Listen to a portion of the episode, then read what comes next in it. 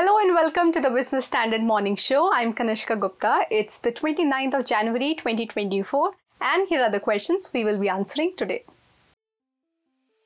Can GenAI save Byju's? Will there be a special package for rural India in interim budget? Will the market see a pre-budget rally? And what is P M Suryoday Yojana? Byju's, it seems, has been reduced to a pale shadow of its former self. Once the world's most valuable education tech firm, it is now mired in a host of financial and legal troubles. Its just released but delayed financial statement for fiscal year twenty twenty-one twenty-two paints a grim picture. Losses had more than doubled in the pandemic-hit year, a period which was considered the best for EdTech platforms. The firm is now focusing on GenAI to lift its fortunes. Will it help? Abhijit Kumar finds out.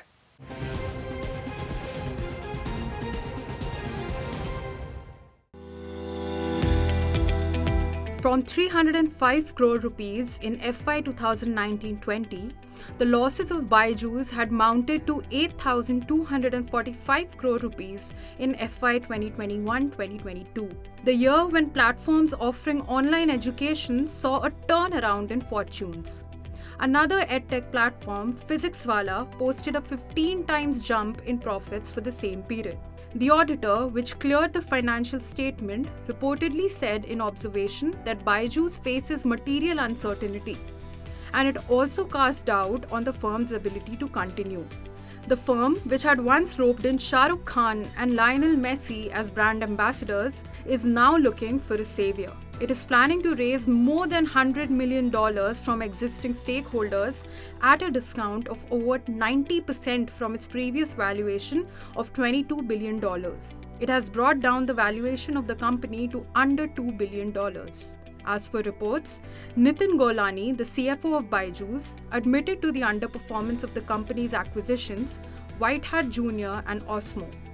These two acquisitions accounted for nearly forty-five percent of the losses. But there are some positives too. Ranjan Pai of Manipal Education and Medical Group is reportedly picking up a forty percent stake in Byju's subsidiary Akash. The company's consolidated revenue has more than doubled to five thousand fifteen crore rupees in F Y twenty-two from two thousand two hundred eighty crore rupees the year before. And the company has been trying to find a savior in Generative Artificial Intelligence too. It had last year announced the introduction of Generative Artificial Intelligence in its learning modules. The company introduced three A I models under Byju's V I S Suite, Badri, Math G P T, and Teacher G P T to understand students' learning patterns and create methods on its own to help them learn better. Experts believe that the advantages of incorporating GenAI into EdTech are numerous. It enables hyper-personalized learning, allowing students to progress at their own pace.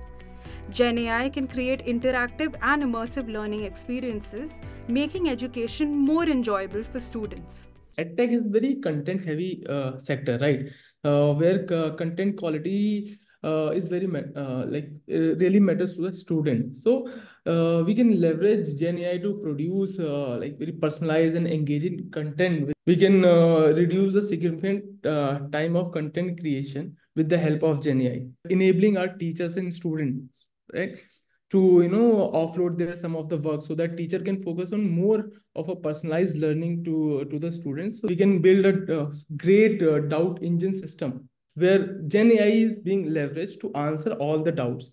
That's where we are saving both teachers' time and the cost of hiring more S M Es and teachers to solve the next set of doubts.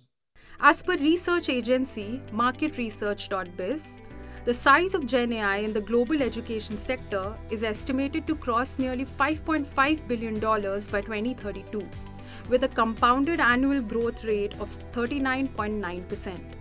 Experts believe that GenAI presents a big opportunity for a fresh infusion of life into the dwindling EdTech giant. However, the integration of GenAI into EdTech is not without its challenges.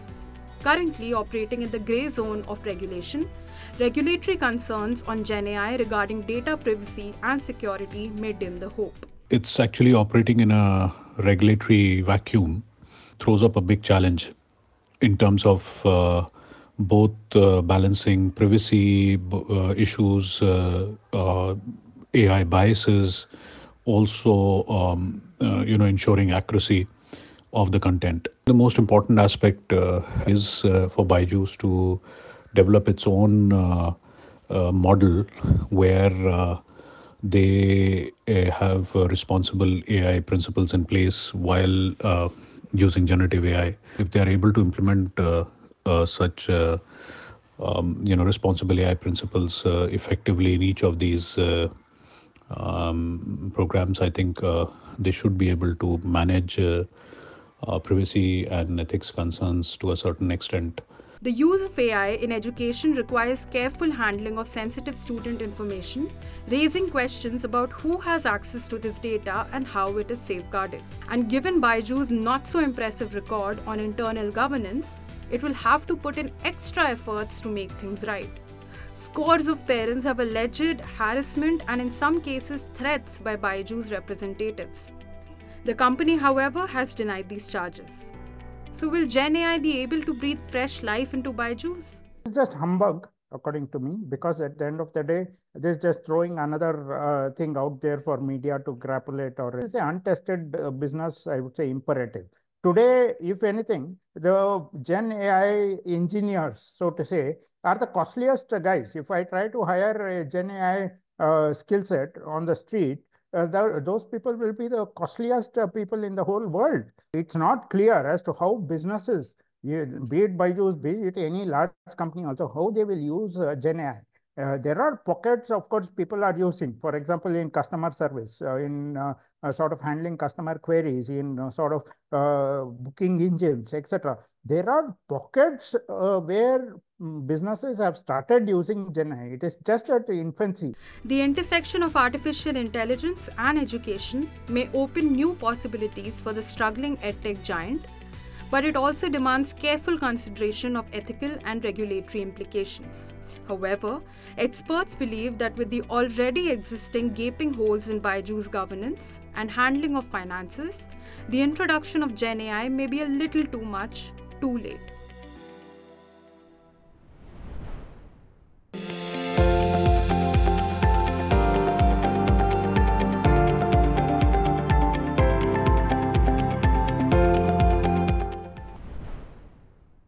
Byju's was once the poster boy of Indian startups, while some of its actions have knocked it off from the high pedestal. The country's overall startup ecosystem continues to flourish. Well, in the next five years, it is expected to contribute close to five percent to the country's G D P. Speaking of the economy, the government is all set to table an interim budget on February first. In the fourth episode of Business Standard's interim budget series, Paswar Kumar explores if Union Finance Minister Nirmala Sitharaman will try to lift the rural economy by offering S O Ps. Let's listen in.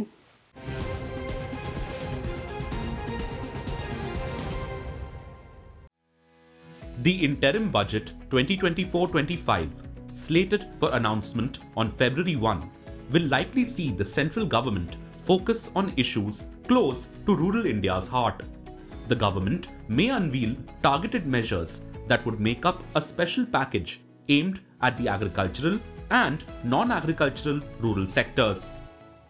There is no gainsaying that uh, the budget uh, will, will focus on rural India. Uh, after all, uh, that's where the real India still is. Uh, and the concerns uh, of uh, rural India will also help address the concerns of urban India.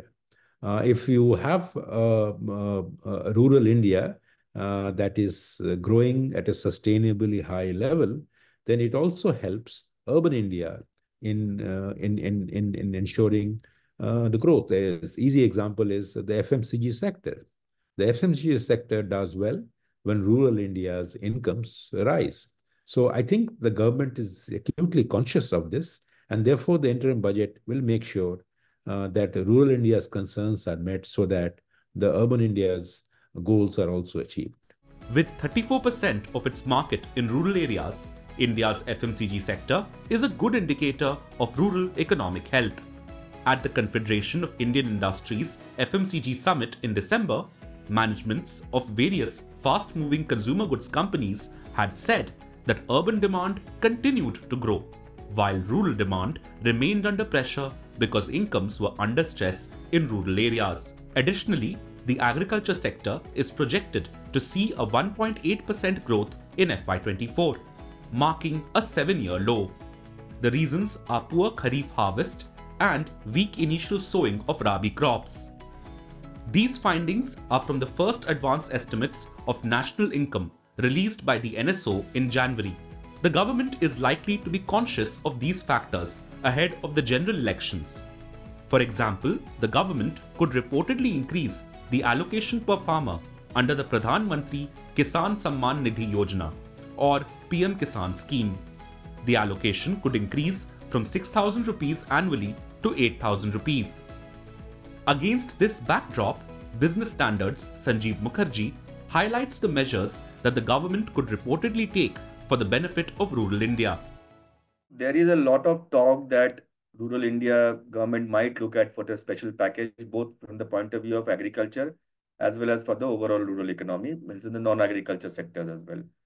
So there are reports which are saying that in case of agriculture, the, the installments or the disbursals and the P M Kisan might be increased from the current six thousand to maybe eight thousand or maybe seven thousand five hundred per year. But it can also be, there are some reports which are saying that the, not the entire P M Kisan will be uh, increased, but only the two, two and a half crore women farmers who are under P M Kisan, they will get an extra installment of two thousand rupees per month.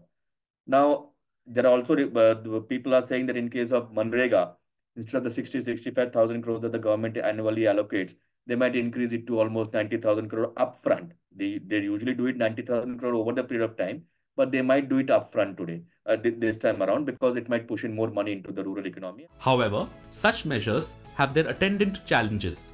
Let's start with the possibility of the government increasing the allocation per farmer under the P M Kisan scheme.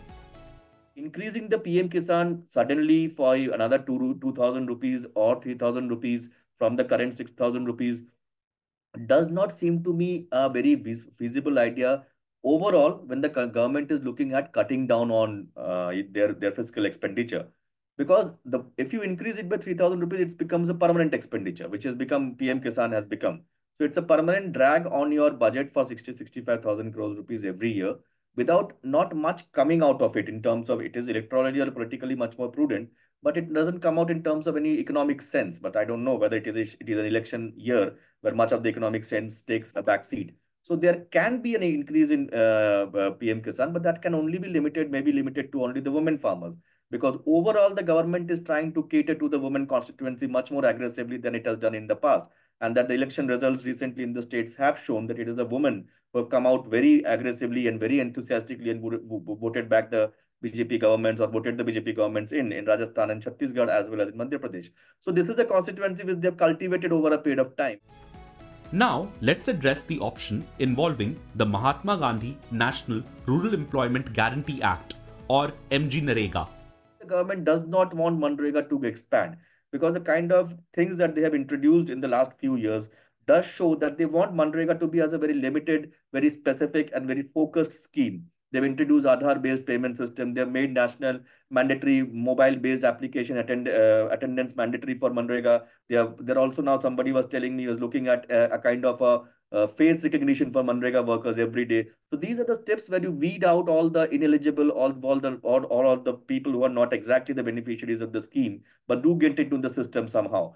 So from that point of view, I don't think whether they will increase the uh, budgetary allocation upfront. Clearly, Sanjeev Mukherjee is doubtful about the government increasing M G Narega allocation. Given the challenges involved, the government will have to carefully select the measures it could announce for the rural sector in the interim budget. So what has happened is that rural, real rural wage growth hasn't been very, very great in the last three, four years. Uh, means I, I, if it, the data shows it is almost last five years, it has been very, not very huge growth in real rural wages. So what the government can look at is that pushing in or pumping in money where these wages are, where this labor gets ab- absorbed more efficiently. Like which they have been doing for last three, uh, several years, like pumping more money into the drinking water scheme, pumping more money into the rural housing scheme. The rural housing scheme last year, they, they pumped in substantial amount of money. They might again look it to top it up so that more casual, manual casual labor gets absorbed into these kind of works. Something on those lines can be attempted where the infrastructure gets created in the rural areas, as well as the casual manual labor, the labor who works in fields for uh, very petty amounts, get absorbed uh, in, in, in these kind of works. So my understanding is they might continue with those, these things because this is their focus area as well. Even if the government does ultimately bring in a special package for rural India in the upcoming interim budget, A K Bhattacharya stresses that it will still ensure that electoral compulsions do not compromise its fiscal consolidation plan. Investors and financial markets too keenly watch every budget announcement. Meanwhile, key benchmark indices are going through some volatility. From a record high of twenty-two thousand one hundred twenty-four, the Nifty has slipped nearly four percent amid frequent bouts of profit-taking owing to Q three earnings. Technically, the Nifty is seen quoting below its twenty-day moving average for the first time since early November twenty twenty-three. With the union budget drawing close, will the markets bounce back and see a pre-budget rally? Rex Cano speaks to experts to find out.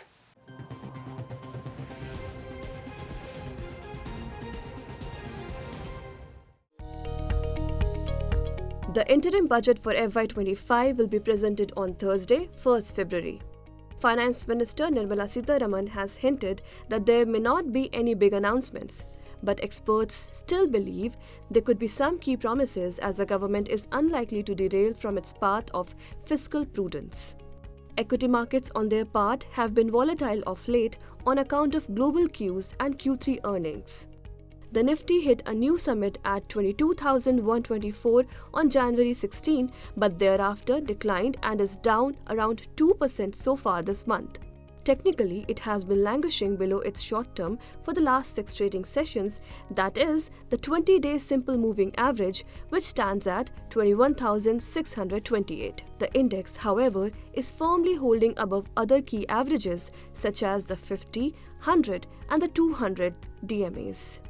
Historically, the Nifty index failed to deliver any meaningful pre-budget rally. In the past five years, the average return between January twenty-sixth and thirty-first has been negative one point four percent. So will the markets change their course this time? Going ahead, as like you know, we are entering into the interim budget, uh, we expect the volatility to remain high uh, at least in the near future, with uh, twenty-one thousand seven hundred fifty, twenty-two thousand being the strong resistance area for the index, uh, and in case if there will be any further profit taking, twenty thousand eight hundred, twenty-one thousand will be the uh, area of cushion where we might again see some uh, you know buying interest emerging. Uh, so the ideal approach, at least uh, you know in the broader indices, to uh, book uh, profits around the current levels and let these uh, indices witness some consolidation so that the uh, you know overbought reading uh, subside and we see some uh, you know next leg of the up move. As an investment strategy, analysts advise investors to exercise caution even across sectoral indices. All the indices are in overbought zone. That means some correction is expected down the line, that is before budget or post budget. The best time to accumulate banking index would be forty-two thousand eight hundred to forty-two thousand one hundred. If it trades around this range, it, should, it is a best buy to accumulate uh, as an opportunist investor. Capital goods currently trading at around fifty, fifty-seven thousand. Watch for fifty-five thousand two hundred levels. If fifty-five thousand two hundred levels has been broken, then support is expected around fifty-two thousand three hundred to fifty-two thousand three hundred fifty zone. The Nifty Infra, which is currently trading at around seventy-seven hundred. Watch for the level of seventy-four hundred.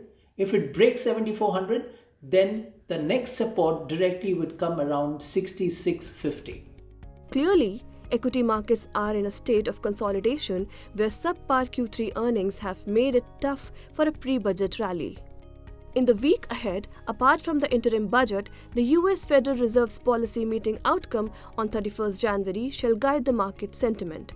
On twenty-ninth January, Bajaj Finance, B P C L, Vodafone Idea I T C and N T P C will announce their Q three earnings.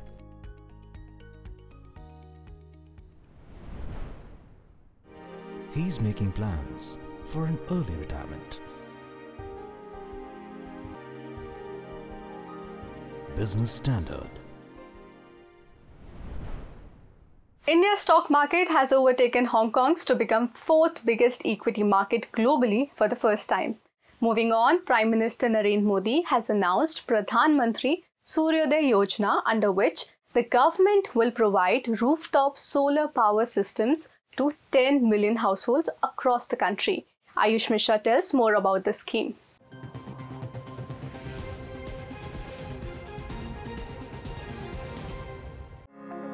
Soon after inaugurating Ram Temple in Ayodhya, Prime Minister Narendra Modi announced a big scheme to give a push to the country's ambitious renewable energy plans. P M Modi announced Pradhan Mantri Suryoday Yojana. This ambitious scheme aims to install rooftop solar systems in ten million households of the country. The Prime Minister emphasized that this initiative would not only lower the electricity expenses for the poor and middle class, but also contribute to India's aim for achieving self-reliance in the energy sector. Under the scheme, the centre will give forty percent subsidy on the installation of solar panels with a three kilowatt capacity. This subsidy will come down to twenty percent in case you opt for a larger capacity of ten kilowatts. Prime Minister Modi has directed the launch of an extensive national campaign to encourage widespread adoption of rooftop solar among residential consumers. But it is not clear if it will be integrated into the government's existing rooftop solar program or R T S or introduced as a new scheme. The government launched its inaugural solar scheme with an ambitious target of reaching one gigawatt of solar power by twenty twenty-two. However, as the deadline approached, it became apparent Apparent that India would not meet its objectives. By twenty twenty-two, the country had only generated sixty-three point three gigawatt of solar power capacity, significantly below the initial target. Additionally, the goal of achieving forty gigawatt of rooftop solar power by twenty twenty-two was not realized. Instead, by the close of twenty twenty-three, the country had only accomplished a modest eleven gigawatt of rooftop solar energy generation. Solar energy will be crucial in achieving the goal of generating five hundred gigawatt of renewable energy by twenty thirty, a significant step for India in decreasing reliance on fossil fuels and addressing climate change. The newly introduced P M Suryoday Yojana will help meet this target. The Ministry of New and Renewable Energy, or M N R E, is set to release guidelines for the scheme shortly. I will achieve, I will fly high. I am the I, N S B I. I'm backed by the nation's trusted bank, S B I, the banker to every Indian. This scheme will also help states save power subsidy bills and improve the financial health of power distribution companies. Well, that is all for today. For more news, views and analysis, please log on to business dash standard dot com.